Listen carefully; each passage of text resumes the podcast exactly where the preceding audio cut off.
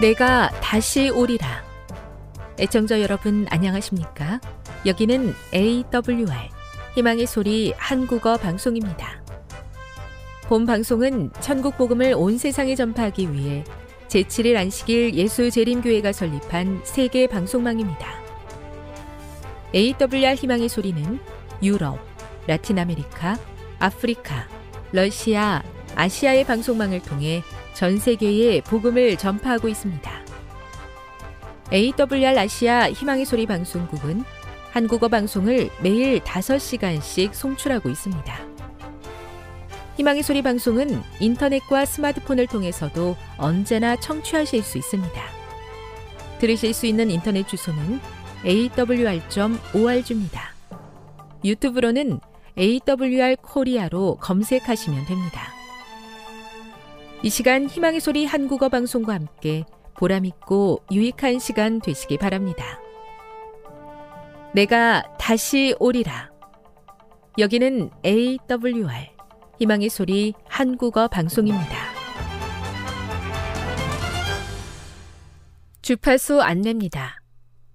괌에서 송출하는 우리 방송은 한국 표준시로 새벽 1시 30분에 11,955kHz로 새벽 2시 30분에 15,530kHz로 새벽 5시에 9,700kHz로 3회에 걸쳐 송출하고 있습니다. 스리랑카에서 송출하는 우리 방송은 한국 표준시로 새벽 4시에 9,765kHz로 우즈베키스탄에서는 밤 9시에 15,530kHz로 타지키스탄에서는 밤 9시에 15,515kHz로 각각 1시간씩 방송하고 있습니다. 애청자 여러분의 많은 청취 바랍니다.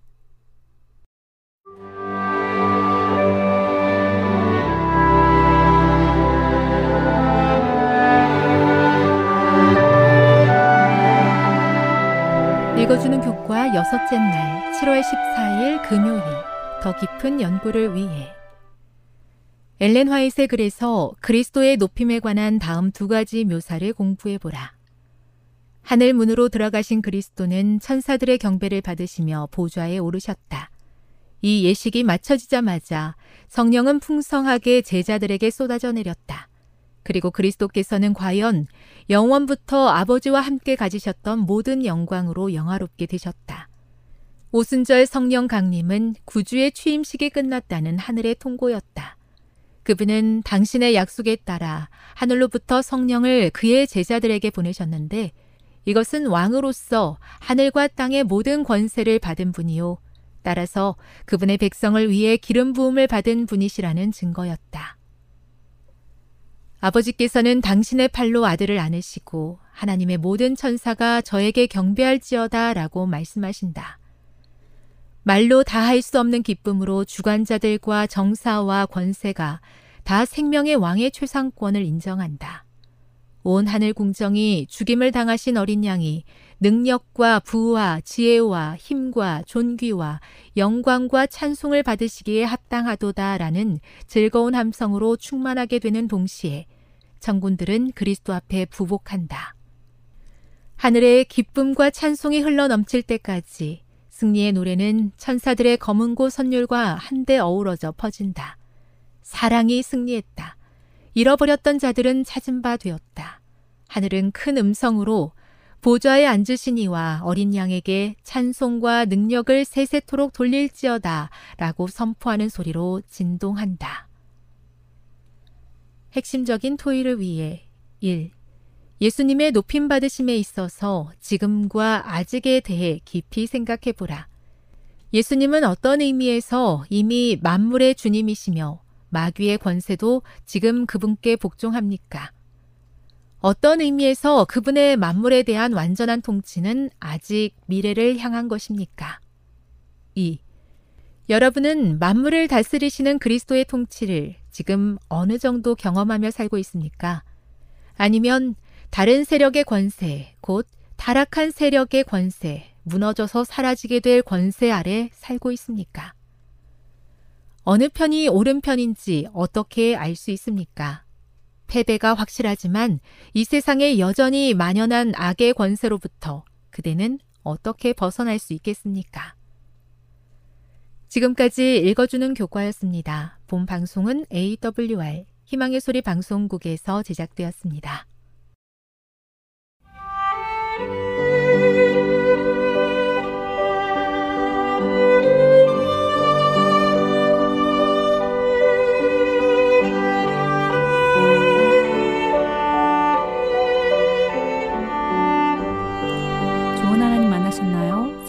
가운데서 만난 하나님의 사랑, 말씀 가운데서 만난 하나님의 사랑을 나누는 LT 시간입니다. 오늘은 사도행전 6장에 있는 말씀을 함께 나누도록 하겠습니다. 기도하겠습니다. 주님, 오늘도 주의 영이 함께 하심을 경험하게 되기 원합니다. 도와주셔서 성령의 인치심을 받게 하여 주시고 성령에 이끌리게 하여 주시고 성령의 사람들을 만나게 하여 주시고 성령의 입술로 이 입술에 부정한 것을 말하지 아니하고 오직 하나님의 영을 통하여 주시는 그 말씀만 말하게 하여 주시옵소서. 오늘도 살아계신 주의 영 구하옵나니 보내주시옵소서. 죄된 이 입술을 주님 하나님의 말씀으로 가득 채워 주시옵소서. 아버지 주께서 선한 것 하나 없는 이 마음에 평안을 주시고 아버지의 선함을 채워 주시옵소서. 그리고 주의 말씀 밖에는 의지할 것이 없다는 것을 고백하게 하여 주시옵소서. 믿음을 주시옵소서. 예수님의 이름으로 기도드립니다. 이번 한 주 저는 예언에 연구하는 것에 대한 중요성을 깨닫게 해주신 하나님 만났습니다.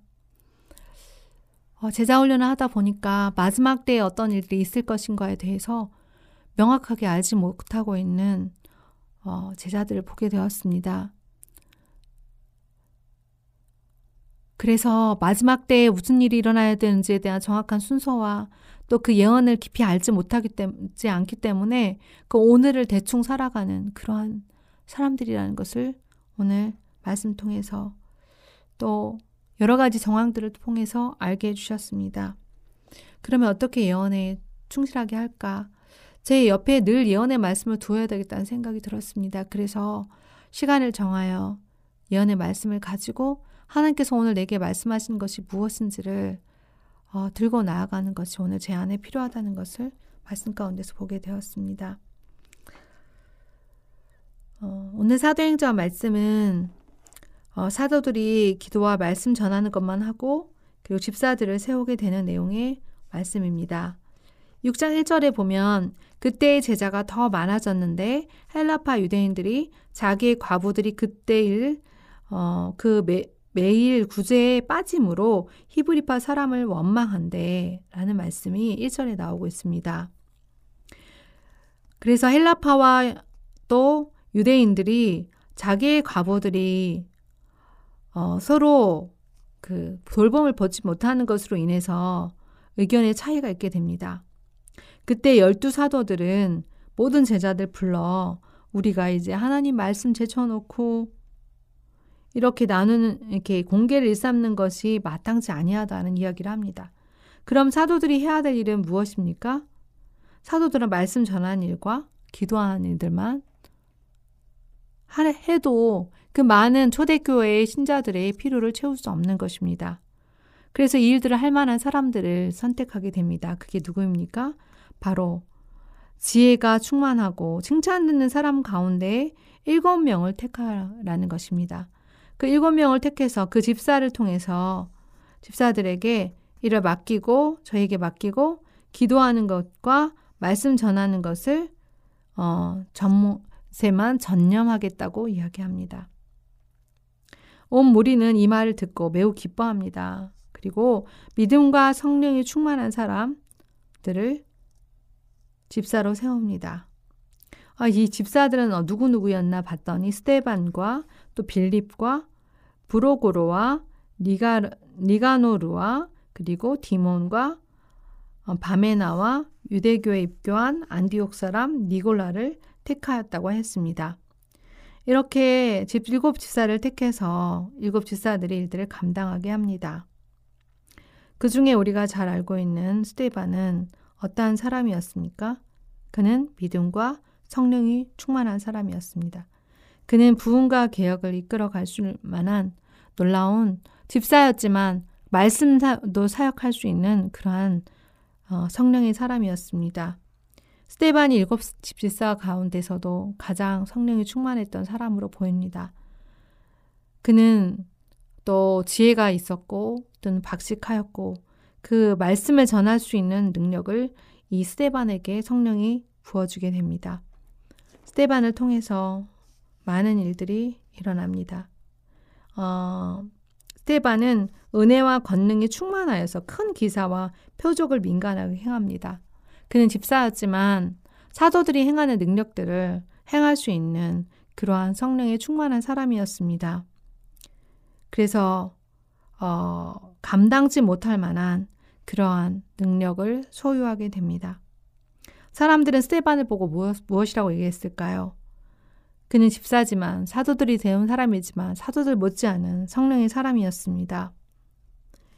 성 스테반은 그 얼굴이 천사의 얼굴과 같다고 했는데 어떻게 사람이 천사의 얼굴과 같을 수 있을까요? 그는 하나님의 영광을 보았고 그는 하나님의 말씀으로 인하여 그 마음이 성령으로 충만하여져서 그 얼굴에 빛이 났던 것입니다.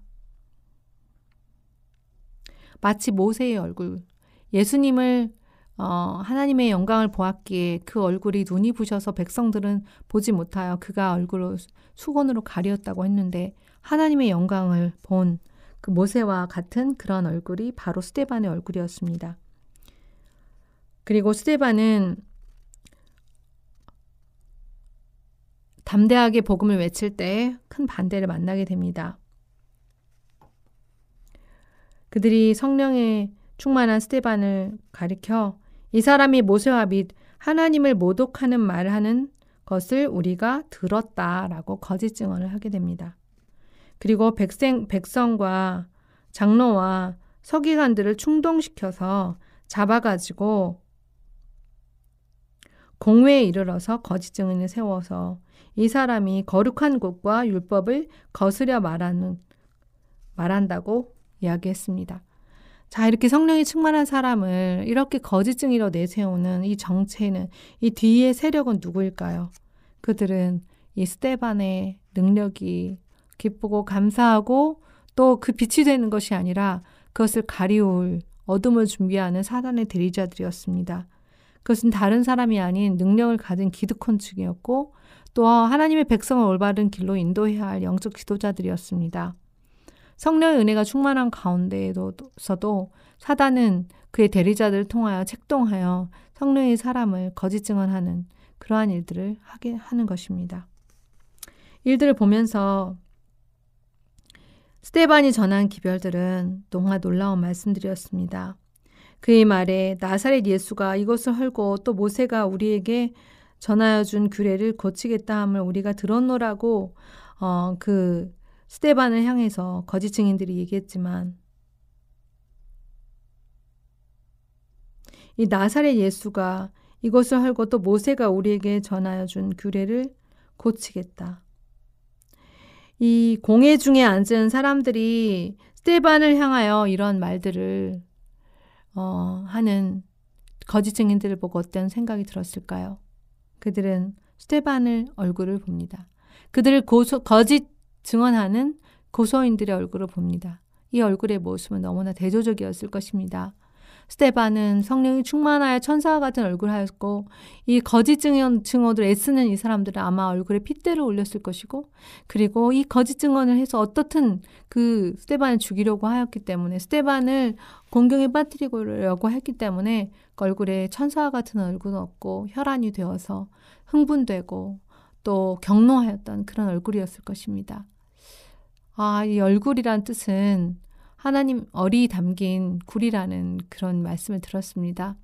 하나님의 생각, 하나님의 마음으로 충만해졌을 때 내 얼굴에서 하나님의 빛이 나오는데 하나님의 생각이 아닌 어, 그 악한 생각, 다른 사람들을 비난하고 비평하는 그런 생각들이 내 마음에 있었을 때는 그 마음이 어, 어지럽기 때문에 얼굴에는 어두운 빛 그리고 사단의 그늘이 어, 그리고 천사의 얼굴과는 대조되는 그 얼굴의 모습이 비춰지는 것입니다. 사도 바울은 아, 이 천사의 얼굴 같은 스테반을 결국 어, 처형하는 그 옆에서 옷을 지키는 그런 일을 맡았었는데요. 천사의 얼굴 같은 스테반은 결국 이 거짓, 거짓 증인들의 말을 들으면서 거짓 증인들의 그 핍박과 어려움 속에서도 그 얼굴빛이 변하지 아니었습니다. 아, 저 얼굴에 그 사람의 생각이 다 드러난다고 하잖아요. 어떻게 핍박 앞에서 그리고 거짓 증인 앞에서 분노하지 아니하고 천사의 얼굴을 할 수 있었을까요? 그것은 성령인 사람의 특징인 것입니다. 어, 말씀을 많이 안다고 하면서 또 사역을 열심히 한다고 하면서 반대와 모함을 당했을 때 목소리를 높여서 어, 참으로 좋지 못한 모습들을 보이면서 인격을 드러내지 되는 그러한 경우를 보게 됩니다. 저 또한 그러한 경우에서 과히 벗어나지 않는 사람이라고 할 수 있습니다. 일단 나에 대해서 거짓 증인하, 증언하는 사람에 대해서는 화가 나고 변명하고 싶어지고 분노의 감정이 치러, 치어오릅니다. 내가 그렇게 하지 않았는데 난 너무 억울하다고 이 억울함을 호소하고 싶습니다. 그러나 스테반이 아, 주목한 것은 사람들이 나를 본 것이 아니라 어, 예수 그리스도의 보좌, 오직 예수를 주목하며 그 신문장에 자신이 왜 서 있는가 이것을 예수 그리스도께서 오늘 나와 함께 하신다는 놀라운 생각, 어, 놀라운 그 기적을 경험한 사람으로서 증거자로서 나 인간 스테반이 아니라 예수님의 어, 그 영이 함께하는 스테반으로서 서 있는 것입니다. 오늘 저는 이런 적용짐을 던져 보았습니다. 오늘 말씀이 왕성하고 제자의 수가 심히 많아지는 이 놀라운 이 성과가 일어나는 이 현장에서 제사장의 무리도 이 도에 복종할 만큼의 성과가 일어난 이곳에서 스테반의 또 집사들의 역할은 굉장히 큰 것이었습니다.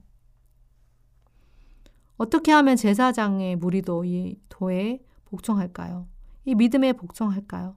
이것은 말씀을 가진 사람들에게 나타난 이 천사와 같은 얼굴, 그리고 그들의 성령이 충만하여서 다른 사람들에게 사랑으로 역사하는 이 믿음 때문이었습니다. 제사장 무리들은 예수를 못 박, 예수를 십자가에 못 박으라라고 했던 사람들인데 그들에게도 복음이 전해졌습니다. 그, 그들이 그 일들을 알지 못하여 예수를 십자가에 못 박았지만 그 죄를 용서해 주실 분은 바로 예수 그리스도 이름을 부르는 것이고 예수 그리스도를 믿는 믿음 안에서 가능하다는 것입니다. 이 놀라운 메시지를 들었을 때 제사장들도 그 도에 복종하는 일이 일어나게 됩니다. 오늘 저는 이런 기도 제목을 가져보게 되었습니다. 어, 스테반의 일곱 집사처럼 저도 집사로서 성령이 충만하고 또 믿음이 있고 그리고 말씀을 맡은 자로서 천사의 얼굴과 같은 품성을 갖게 되기 원합니다. 또 두 번째 기도 제목은 일들이 혼자가 아니라 이러한 집사들이 일곱 명이나 되었던 것처럼 이러한 팀 사역자들이 있게 되기 원합니다. 교회 안에 가장 봉사의 직분인 집사들이 이러한 일들이 일어날 때 제사장들도 도에 하나님의 도에 복종하는 것처럼 종교적 지도자들이 또한 리더들이 일들로 인하여 하나님께 기도하며 나아가게 되길 원합니다. 기도하겠습니다. 주님, 오늘 어떠한 집사가 되어야 될지 스테반의 본능으로 보여주셔서 감사합니다. 지혜가 충만하고 믿음 있고 성령이 충만한 사람이 되기 원합니다. 말씀이 왕성하게 되기 원합니다. 주님, 제자의 수가 심히 많아지기 원합니다. 이 일들로 인하여 제사장들의 무리가 예수님의 믿음에 복종되게 되기 원합니다.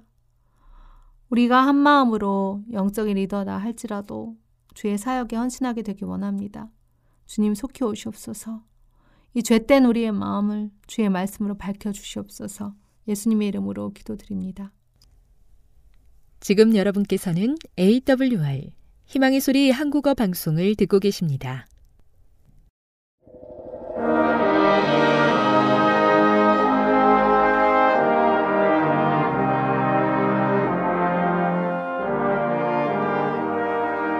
청자 여러분 안녕하십니까 하나님의 말씀으로 감동 은혜를 나누는 시간입니다 먼저 하나님의 말씀 열왕기하 25장 1절로 7절의 말씀을 읽겠습니다. 시드기야 9년 10월 10일에 바벨론 왕 느부갓네살이 그 모든 군대를 거느리고 예루살렘을 치러 올라와서 진을 치고 사면으로 토성을 쌓음에 송이 시드기야 왕 11년까지 에워 쌓였더니 그 4월 9일에 성중에 기근이 심하여 그 땅 백성의 양식이 지나였고 갈대아 사람이 그 성읍을 에워 쌌으므로 성벽에 구멍을 뚫은지라 모든 군사가 밤중에 두 성벽 사이 왕의 동산 견문길로 도망하여 아라바 길로 가더니 갈대아 군사가 왕을 쫓아가서 여리고 평지에 미침해 왕의 모든 군사가 저를 떠나 흩어진지라.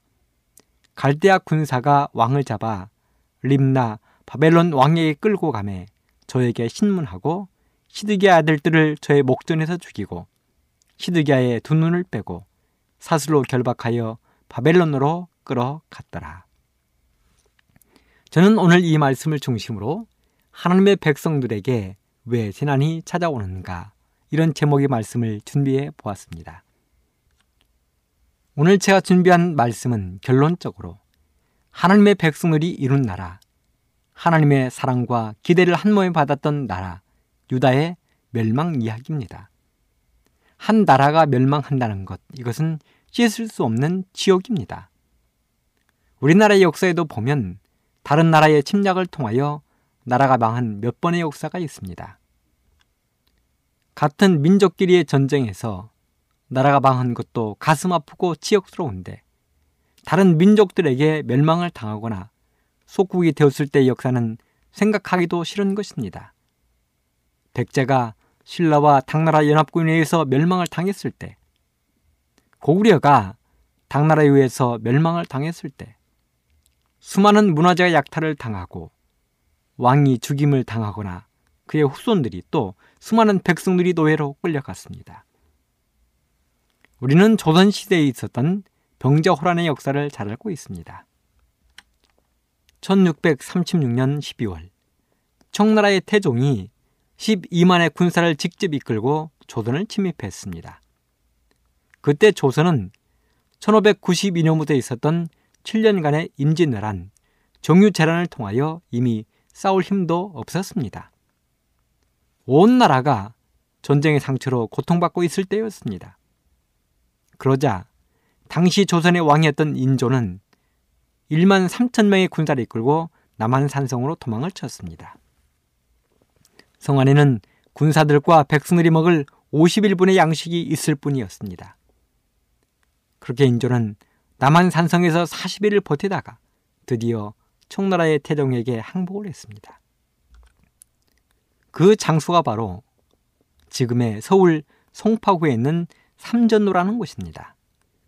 이곳에서 인조는 총태종에게 삼배 구고 두례라는 예를 올리게 되는데요.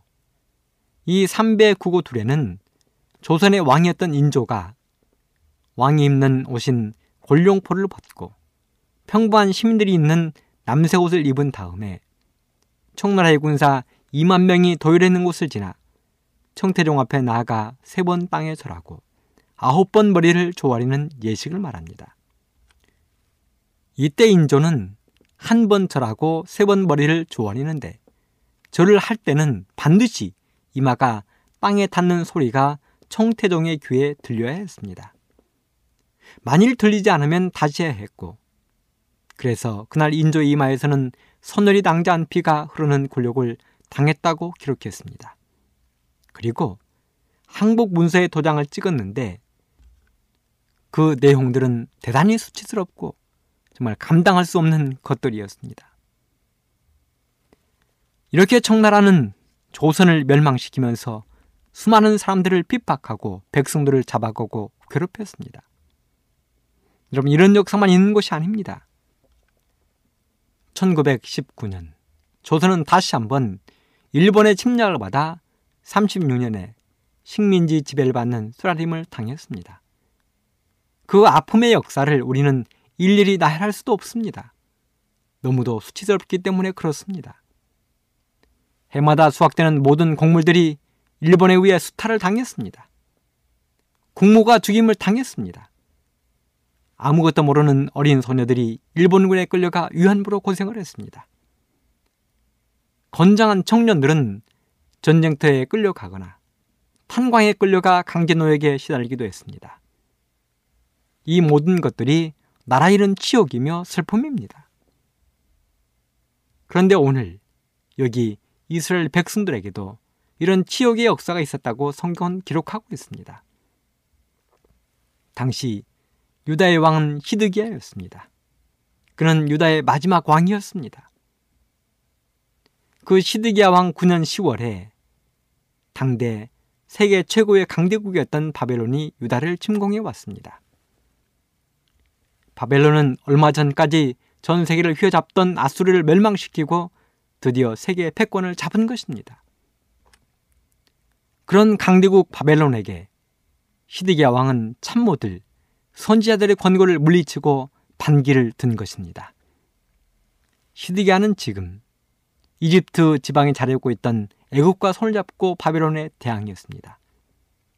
마치 조선이 명나라와 손을 잡고 청나라에 대적을 했듯이 시드기야는 애국과 손을 잡고 바벨론을 대적한 것입니다.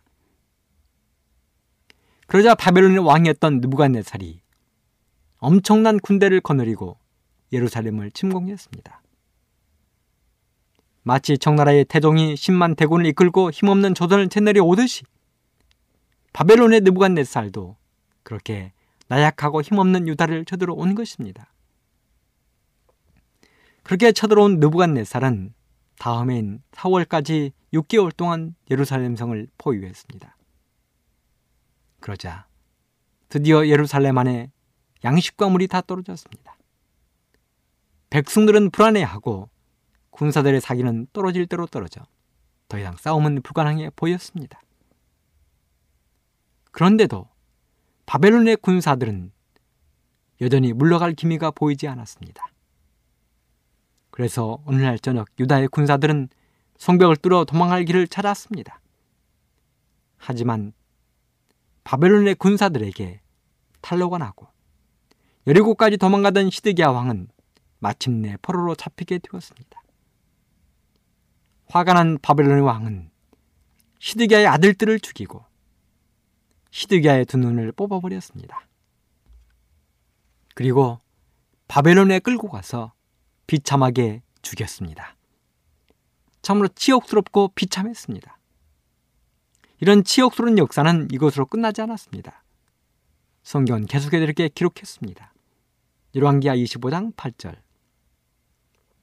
바벨론 왕 느부갓네살의 19년 5월 7일에 바벨론 왕의 신하 시위대 장관 느부사라단이 예루살렘에 이르러 여호와의 전과 왕궁을 사르고 예루살렘의 모든 집을 귀인의 집까지 불살랐으며 시위대 장관을 쫓는 갈대 온 군대가 예루살렘 사면 성벽을 헐었으며 성중에 남아있는 백성과 바벨론 왕에게 항복한 자와 무리의 남은 자는 시위대 장관 느부사라단이 다 사로잡아 가고 비천한 국민을 그 땅에 남겨두어 포도원을 다스리는 자와 농부가 되게 하였더라. 갈대아 사람이 또 여호와의 전에 두 기둥과 받침들과 여호와의 전에 높바다를 깨뜨려 그 노을 바벨론으로 가져가고 또 가마들과 부삽들과 불집게들과 숟가락들과 섬길 때에 쓰는 모든 녹그릇을 다 가져갔으며 시위대 장관이 또 불 옮기는 그릇들과 주발들 곧 금물의 금과 은물의 은을 가져갔으며 또 솔로몬이 여호와의 전을 위하여 만든 두 기둥과 한 바다와 받침들을 주하였는데 이 모든 기구의 노충수를 헤아릴 수 없었으니 그 한 기둥은 고가 80규빗이요. 그 꼭대기에 논머리가 있어 고가 3규빗이요 그 머리에 둘린 그물과 석류가 다 노시라 다른 기둥의 장식과 그물도 다 이와 같았더라 그렇습니다. 이 말을 한마디로 요약하면 예루살렘 성을 초토화시켰다는 것입니다. 완전히 무너뜨렸다는 것입니다. 솔로몬이 세워 봉헌했던 하나님의 성전이 완전히 불에 탔다는 것입니다.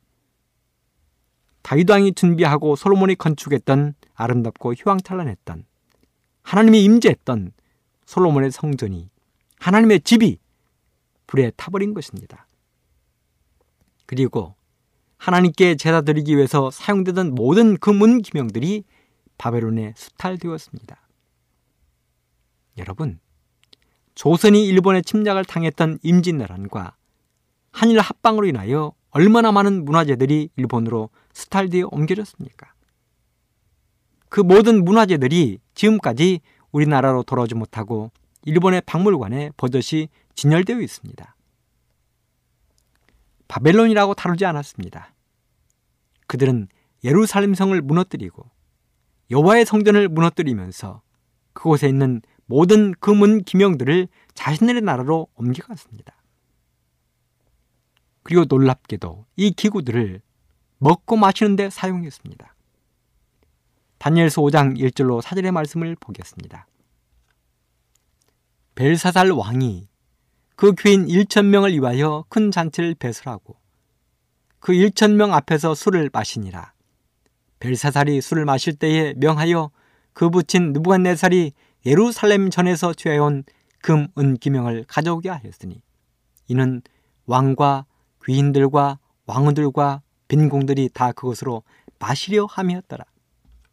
이에 예루살렘 하나님의 전 성소 중에서 취하여 온 금은 기명들을 가져오매 왕이 그 귀인들과 왕후들과 빈궁들로 더불어 그것으로 마시고 무리가 술을 마시고는 그 금, 은, 동철, 목석으로 만든 신들을 찬양하니라.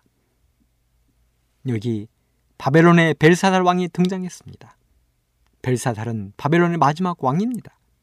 그런데 그가 환락의 잔치를 배설했습니다. 그 잔치는 귀인 1천명을 초대한 거대한 잔치였습니다.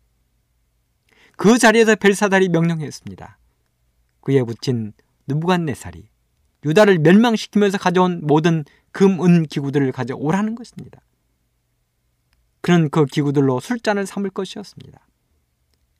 거룩한 하나님께 제사 드리던 기구들로 술잔을 삼겠다는 것입니다. 그렇게 마침내 기구들을 가져오자 벨사살은 그 잔들에 술을 부었습니다. 그의 쾌락과 환락을 위하여 하나님의 거룩한 잔에 술을 부었습니다. 그리고 그날 저녁 바벨론은 메데 페르시아의 연합군에 의하여 멸망을 당했습니다. 이렇게 유다는 멸망하면서 자신의 민족과 나라에 하나님에게 치욕을 안겨 주었습니다. 그렇다면 여러분 도대체 무엇이 어떻게 잘못됐길래 이런 치욕을 당했습니까? 하나님께서 그렇게 애지중지하시고 지켜주시고 보호해 주시던 하나님의 백성들이 어찌하여 이런 지경이 이렇게 된 것입니까? 어찌하여 하나님의 백성들에게 이런 깊은 어둠이 찾아온 것입니까? 그리고 마지막을 살아가는 우리들은 그들이 이런 어두운 역사를 통하여 어떤 교훈을 얻어야 하는 것입니까? 하지만 분명한 것은 원인 없는 결과는 없다는 것입니다. 유다가 이렇게 되기까지는 원인이 있었습니다. 첫째, 하나님이 받으셔야 할 영광을 사람이 대신 취했다는 것입니다. 우리는 역사를 거슬러 올라가 히스기야 왕의 실수를 되새겨볼 필요가 있습니다. 히스기야 왕이 죽게 되었다가 나음을 입었을 때 당시 힘없고 작은 나라였던 바벨론은 히스기야 왕의 나음을 축하하는 사신들을 보냈습니다. 저는 이미 지난주에 그 말씀을 드렸습니다. 그렇게 바벨론의 사신들이 예루살렘에 도착했을 때 히스기야는 우쭐해졌습니다. 그래서 바벨론의 사신들에게 예루살렘에 있는 모든 왕의 내탕고 곧 왕의 창고를 열어 그들에게 보여주었습니다. 금과 은을 보여주었습니다. 하나님의 성전을 열어 하나님의 성전에 모든 것을 보여주었습니다. 물론 히스기야는 그렇게 함으로 자신을 높이고 자랑하고 싶었을 것입니다. 영광을 받고 싶었을 것입니다. 하지만 이것은 결국 유다에게 치명적으로 돌아왔습니다. 바벨론에 돌아간 그들이 훗날 거대한 왕국을 건설했을 때 이제는 예루살렘의 모든 것들은 빼앗아 와야 할 그들의 먹잇감이 된 것입니다. 그때 만일 히스기야가 자신의 내탕골 열어 보여주는 대신에 하나님께 영광을 돌리고 하나님의 놀라운 능력을 보여주었더라면 그들은 함부로 유다를 넘보지 못했을 것입니다. 그래서 이사야 선지자는 이렇게 이혼했습니다. 열왕기하 20장 16절 이사야가 히스기야에게 이르되 여호와의 말씀을 들으소서 여호와의 말씀이 날이 이르리니 무릇 왕궁의 모든 것과 왕이 할주 가운까지 쌓아두었던 것을 바벨론으로 옮긴 바 되고 하나도 남지 아니할 것이요 또 왕의 몸에서 날 아들 중에서 사로잡혀 바벨론 왕궁의 환관이 되리라 하셨나이다. 사랑하는 여러분, 하나님이 받으셔야 할 영광을 사람이 대신 취하면 이런 놀라운 일이 발생하게 되는 것입니다. 둘째, 하나님의 선자들을 핍박하고 그들의 권고를 무시한 것입니다. 우리는 때로 하나님의 백성들이 하나님의 선지자를 무시하고 선지자의 말에 귀를 기울이지 않은 놀라운 모습에 경악을 금치 못할 때가 있습니다.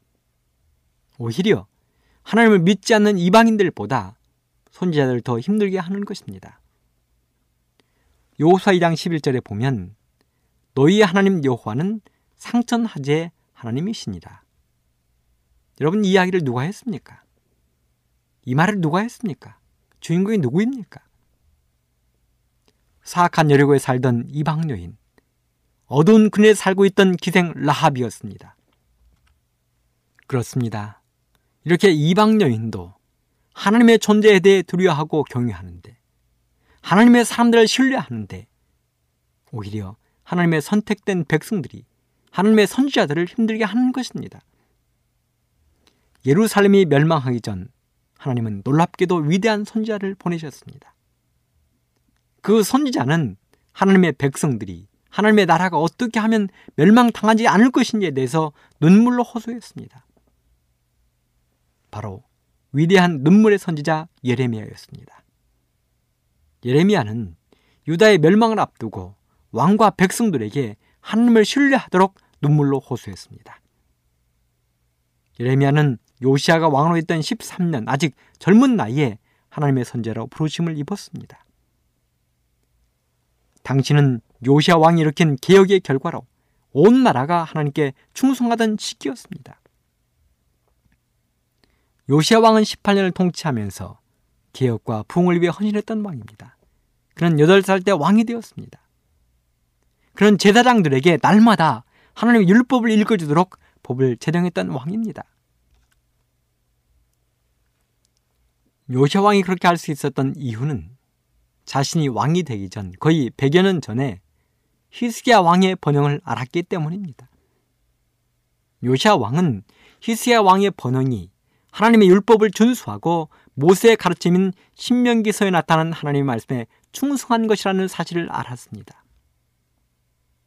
그런데 히스기야가 죽고 히스기야를 이어 왕이 된 문하세는 그러한 아버지의 가문을 이어가지 못하고 율법과 법도를 버렸을 뿐 아니라 심지어는 부주의한 태만으로 율법책 사본까지 잃어버렸습니다.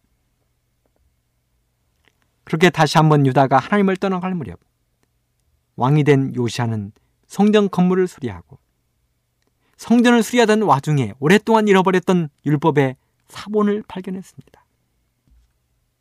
그리고 당시 서기관이었던 사반은 요시아 왕에게 이 율법책을 강론했습니다. 그래서 깊은 감명을 받은 요시아 왕은 하나님의 말씀대로 부흥과 계획을 일으켰습니다. 온 나라에 성행하고 있던 우상 숭배를 멀리했습니다. 아세라 목상을 비롯한 모든 우상들을 제거했습니다. 성경은 요시아 왕의 계획에 대해서 이렇게 기록했습니다. 역대하 34장 1절로 7절. 요시아가 위에 나갈 때 나이 8세라. 예루살렘에서 31년을 치리하며 여호와 보시기에 정직히 행하여 그 조상 다윗의 길로 행하여 좌우로 치우치지 아니하고 오히려 어렸을 때 곧 위에 있은 지 8년에 그 조상 다윗의 하나님을 비로소 구하고 그 12년에 유다와 예루살렘을 비로소 정결케 하여 그 산당과 아세라 목상들과 아로새긴 우상들과 부어 만든 우상들을 제하여 버리매 무리가 왕이 앞에서 발에 단을 회파하였으며 왕이 또 그 단 위에 높이 달린 태양상들을 찍고 또 아세라 복상들과 아로색인 우상들과 부어 만든 우상들을 빻아 가루를 만들어 거기 제사던 자들의 무덤에 뿌리고 제사장들의 뼈를 단 위에서 불살라 유다와 예루살렘을 정결케 하였으며 또 문하세와 에브라임과 시몬과 납달리까지 사면 황폐한 성읍들에도 그렇게 행하여 단들을 회파하며 아세라 목상들과 가루색인 우상들을 빻아 가루를 만들며 온 이스라엘 땅에 있는 모든 태양상을 찍고 예루살렘으로 돌아 왔더라. 실로 놀라운 대개혁과 부흥 운동이었습니다. 우상 숭배자들은 발도 붙이지 못했습니다. 왕이 이렇게 하면 선지자들과 백성들이 얼마나 행복하고 기쁘겠습니까? 예레미야도 이러한 부흥과 개혁이 그렇게 지속되기를 바랬을 것입니다. 하지만 에레미야의 그러한 기대는 그리 오래가지 못했습니다. 에레미야는 선지자로서 40년을 보냈는데 그는 다윗의 집의 몰락과 솔로몬이 건축한 아름다운 성전의 파멸을 예언하는 비참함을 맛보아야 했습니다. 그는 예루살렘 성이 바벨론의 포위를 당했을 때 하나님의 대변자가 되어야 했습니다. 그는 하나님의 말씀을 거역하는 왕과 백성들을 향하여 우상을 섬기고 하나님의 말씀을 전하는 선자에게 멸시와 증언을 보내는 사람들에게 쓰데이 쓴 기별, 슬픔의 기별을 전하고 핍박을 받는 일에 동참해야 했습니다. 선하고 개혁과 붕을 이끌었던 요시아 왕이 죽은 후에 악의 싹이 다시 자라기 시작했습니다. 여전히 백성들의 마음 속에는 우상 숭배와 배도의 씨앗이 숨어 있었습니다. 요시아 왕에 뒤이어 왕이 된 여호아하스, 여호야김 역시 희망을 걸 수 없는 왕들이었습니다. 그래서 예레미야는 눈물로 호소했습니다. 예레미야 3장 12절 배역한 이스라엘아 돌아오라. 나의 노한 얼굴을 너에게로 향하지 아니하리라. 나는 긍휼이 있는 자라 노를 한없이 품지 아니하느니라. 여호와의 말이니라. 너는 오직 네 죄를 자복하라. 이는 네 하나님 여호와를 배반하였음이니라. 나 여호와가 말하노라. 배역한 자식들아 돌아오라. 나는 너희 남편임이니라. 너희가 나를 나의 아버지라 하고 나를 떠나지 말 것이니라. 배역한 자식들아 돌아오라. 내가 너희의 배역함을 고치리라. 하지만 한 번 하나님을 떠난 왕과 백성들의 마음은 돌아올 줄 몰랐습니다. 바벨론이 거대한 왕국을 건설하고 호시탐탐 되도록 위해서 준비하는데도 그는 준비를 게을리했습니다. 이런 모습을 보고 가슴을 치며 에레미야가 경고했습니다. 에레미야 25장 8절로 11절. 그러므로 나 만군의 여호와가 이같이 말하노라.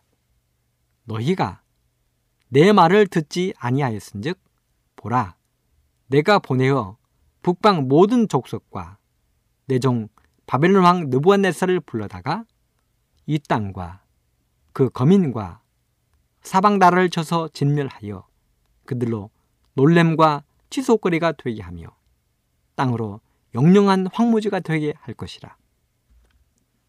내가 그들 중에서 기뻐하는 소리와 즐거워하는 소리와 신랑의 소리와 신부의 소리와 맷돌 소리와 등불빛이 끊쳐지게 하리니 이 온 땅이 황폐하여 놀림이 될 것이며 이 나라들은 70년 동안 바벨론 왕을 섬기리라. 그렇습니다. 나라가 망한다는 것입니다. 바벨론의 느부갓네살 왕이 침공한다는 것입니다. 나라의 모든 웃음소리, 즐거워하는 소리, 신랑 신부의 소리, 사람의 소리가 그치겠다는 것입니다. 수천 수만의 백성들이 포로로 잡혀가 노예처럼 살게 된다는 것입니다. 자그마치 70년 동안 바벨론의 식민지가 된다는 것입니다. 그럼에도 불구하고 이런 에레미야의 기별을 왕과 백성들이 깨닫지 못하고 있는 것입니다. 그리고 심지어는 이러한 기별을 전하는 선제 에레미야를 핍박하기 시작했습니다. 그들은 에레미야를 진흙구덩이에 던져버리고 말았습니다. 심지어 여호야김 왕은 하나님의 거룩한 율법책을 불태워 버리기까지 했습니다. 여러분 그 결과 마침내 BC 605년 유다는 바벨론의 침공을 받아 처참하게 멸망을 당했습니다. 그 장면을 우리가 시작하면서 읽었습니다. 성읍은 완전히 회파되었습니다. 하나님의 거룩한 성전이 무너졌습니다. 수천 수만의 백성들은 포로로 잡혀가 이 방 땅에서 노예로 피눈물을 흘렸습니다. 왕 자신은 두 눈이 빼어짐을 당하고 자신 앞에서 아들들이 죽임을 당했습니다. 이 모든 것들이 하나님의 율법을 무시하고 선자의 기별을 무시한 결과였습니다. 그러므로 사랑하는 애청자 여러분, 우리에게 주어진 하나님의 말씀을 소중히 간직하게 되기를 간절히 바랍니다. 우리에게 하나님의 말씀을 대하는 하나님의 종들의 말씀을 경홀히 여기지 않게 되기를 간절히 바랍니다. 마지막으로 세 번째요. 하나님을 의지하지 않고 이방인들을 의지했다는 사실입니다. 여러분, 히스기야 왕이 훌륭했던 이유가 어디에 있습니까? 그것은 바로 하나님을 의지했다는 것입니다. 아수르의 18만 5천 대군을 이끌고 사내립이 침공을 했을 때 히스기야는 바로 하나님께 달려갔습니다. 하지만 여호야긴 시드기야 왕은 달랐습니다. 그들은 이방인 애굽의 도움을 요청했습니다. 도와달라고 한 것입니다. 하나님을 찾지 않았습니다. 하나님은 에레미야를 통하여 애굽은 힘없는 흔들리는 갈대라고 말씀하셨습니다. 하지만 유다의 왕들과 백성들은 견고한 반석 되신 하나님을 외면하고 흔들리는 갈대인 애굽을 의지하기로 결심했습니다. 그 결과 그들은 처참한 멸망의 순잔을 마시게 된 것입니다. 사랑하는 애청자 여러분, 우리는 마지막, 세상 마지막 시대에 살고 있습니다. 세상 끝에 어둠이 막 임하려 하고 있습니다. 우리들도 끊임없이 당시 유다 백성들처럼 선택의 순간에 살고 있는 사람들입니다. 이러한 어둠의 때에 우리 모두는 요시아 왕처럼 하나님의 율법책을 살펴봅시다. 하나님의 말씀에 충실합시다. 선자의 기별에 충실합시다. 그래서 예수님이 땅에 오시는 그날에 다 같이 구원함의 자리에 참여할 수 있는 여러분과 제가 되기를 간절히 바라면서 오늘 말씀을 마치도록 하겠습니다.